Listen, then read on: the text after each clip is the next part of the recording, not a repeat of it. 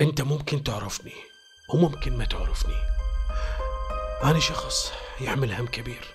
قررت أنا أشكي لك همي. همي بسيط لأنه اني أعرفه.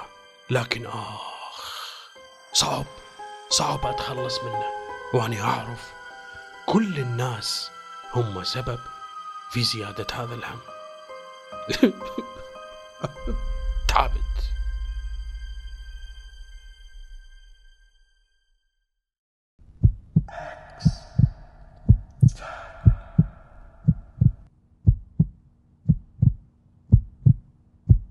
مرحبا. أنا سيزر الحاتمي وأنت الآن في نقطة تفكير من قناة أكستوك. خلي نبلش. الوسواس القهري أو اضطراب الوسواس القهري Obsessive Compulsive هو نوع من الاضطرابات المرتبطة بالقلق. يتميز بأفكار ومخاوف غير طبيعية أو غير منطقية وبالتالي تؤدي إلى تصرفات قهرية. تصرفات غصبا علي لازم أسويها. الأشخاص المصابون بهذا المرض يكونون أحيانا واعين. إيه واعين لحقيقة تصرفاتهم. واعين للوساوس اللي هي غير منطقية. ويحاولون تجاهلها أو تغييرها. لكن مع الأسف رغم كل هاي المحاولات ما يقدرون.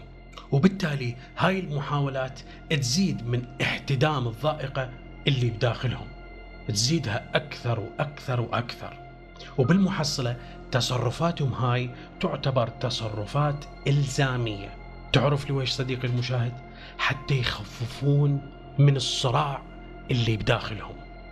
ولو نجي نحكي على أعراض هذا المرض خلي أقول لك بين قوسين أنه هي مو عبارة عن أعراض.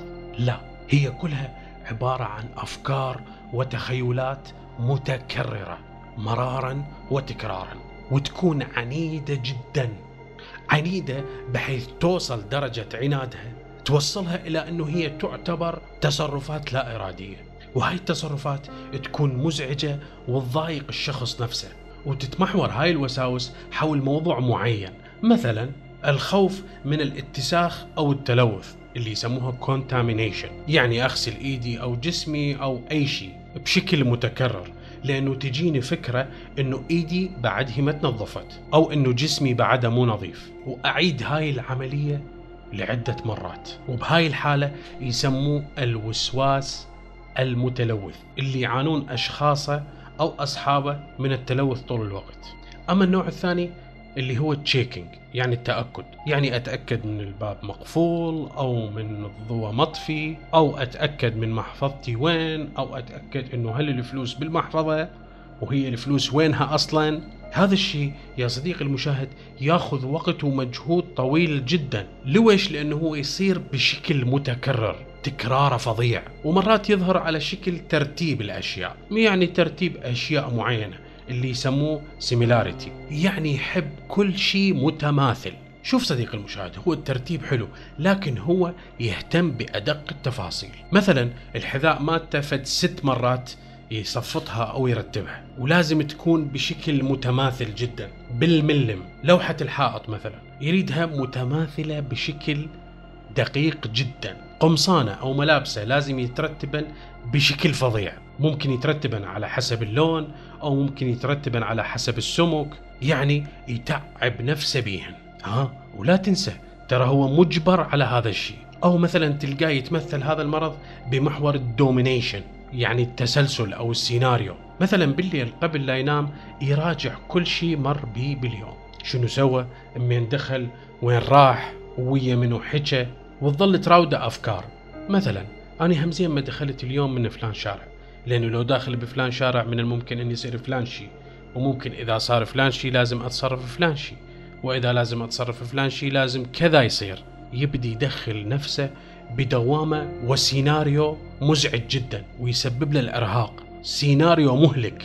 أو مرات تلقاه ما يصافح الناس لأنه يخاف من العدوى أو ما يلزم أي شيء يخاف من العدوى أيضا. أو من الممكن يظهر إنه هو يخاف على أولاده لا يصير بيهم شيء. وهذا الشيء دائما يفكر به إنه هو شيء سيء. ومرات تلقى عنده رغبة بالصراخ. بس لحظة صديقي المشاهد. من الممكن معظمنا عنده مثل هاي الأعراض لكن بشكل خفيف. وهذا الشكل الخفيف ما راح يعيق أو يعوق حياتنا.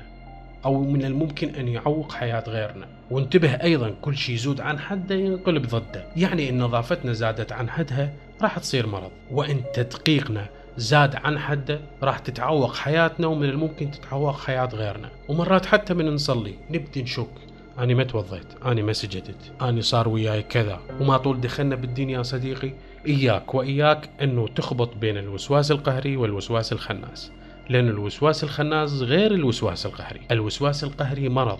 ولازم نتعالج من عنده. ليش قلت لك هيك؟ لأنه مرات أشوف العوائل من أي شخص بالعائلة يبدي يشك بموضوع معين أو عنده وسواس قهري يبدون يوبخوه. يقولوا له إنه أنت إيمانك ضعيف أو إنه صوتك إنه أنت ما تصلي أو إنه بك شيطان. لا الوسواس القهري واحد والوسواس الخناس واحد.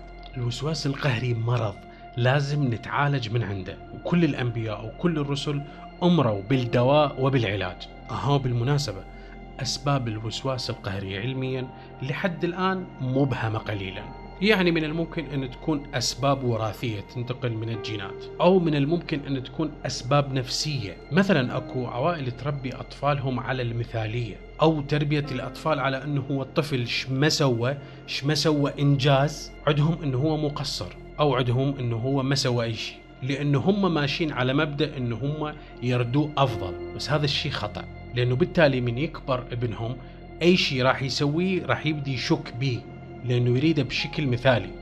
حتى أهله يرضون عنه وبالتالي راح يوقع بدوامة الوسواس القهري. لأنه شك ورا شك ورا شك يبدي يشك وممكن تكون أسباب بيولوجية اللي هي مثلا انخفاض نسبة السيروتونين في المخ وهاي اللي ثبتتها البحوث واللي أيضا السيروتونين نفسه يقل أو يقل مستوى عند مرضى الاكتئاب. لكن يا صديقي المشاهد هناك ثلاث طرق لعلاج هذا المرض. الأولى اللي هي الطريقة الدوائية اللي تكون أهم شيء لفترة محددة وبإشراف طبيب. من الممكن قد تكون سنة أو سنتين لكن أهم شيء بإشراف طبيب لأنه يستعملون بها أدوية توقف استهلاك مادة السيروتونين وبالتالي راح ترتفع. وهذا الشيء يؤدي إلى انخفاض مستوى التفكير أو القلق عند الإنسان. والنوع الثاني للعلاج هو علاج الجلسات النفسية. اللي يسموه العلاج السلوكي المعرفي. وإذا ما فاد عندنا النوع من العلاجات راح نتجه إلى العلاج الجراحي اللي هو زراعة جهاز معين يقلل نسبة القلق أو يقلل نسبة التفكير. الزائد طبعا لأنه عنده ذبذبات معينة يعتمد عليها هذا الجهاز. ينزرع بالمخ. لكن تعرف يا صديقي المشاهد أنه الصراع اللي بداخل المريض صراع صعب جدا صراع شديد وما ممكن أن يتحمله أي شخص عادي. فمن أكو مريض لا تستهزئ بتصرفاته لأنه من الممكن القدر يخليك بدالة. لكن بط أما علينا أن نصاب بالوسواس الفكري. يجب أن توسوس في تغيير حالك. وسوس بالنجاح. اقهر نفسك لتكون غير ما أنت عليه. لا تبقى بمكانك. كون فكرة قهرية. كيف أحصن نفسي؟ فكرة قهرية كيف أكون أنا؟ فكرة قهرية كيف أبني بلدي؟ فكرة قهرية أن أكون اسم خالد لا اسم حاقد. إن قالها الحسين يا سيوف خذيني فقلها أنت اليوم يا أفكار خذيني. فالحرب اليوم هي حرب الأفكار. إذا فليصيبنا الوسواس. نعم ليصيب أخطاءنا. سيئاتنا ليصيب الخجل ليصيب الخمول ليصيب الطمع وليصيب الجشع ليصيب مرض الهجر وسوس قهريا على أن لا تترك بلدك. وسوس قهريا على أن لا تترك أمك وأبوك. وسوس قهريا على أن لا تترك أطفالك. وسوس وسوس وسوس. رسالتي في هذه الحلقة إن كنت مصاب بالوسواس تحمل لأنك قادر على التغلب عليه. وإن كان هو فكرة قهرية فاجعل الإرادة أيضا قهرية. وشلون ما تفسرها على راحتك. ولا تجعل أفكار الآخرين هي أفكار قهرية عليك. وشكرا لكل من شاهد وشارك الحلقة. أخوكم سيزر الحلقة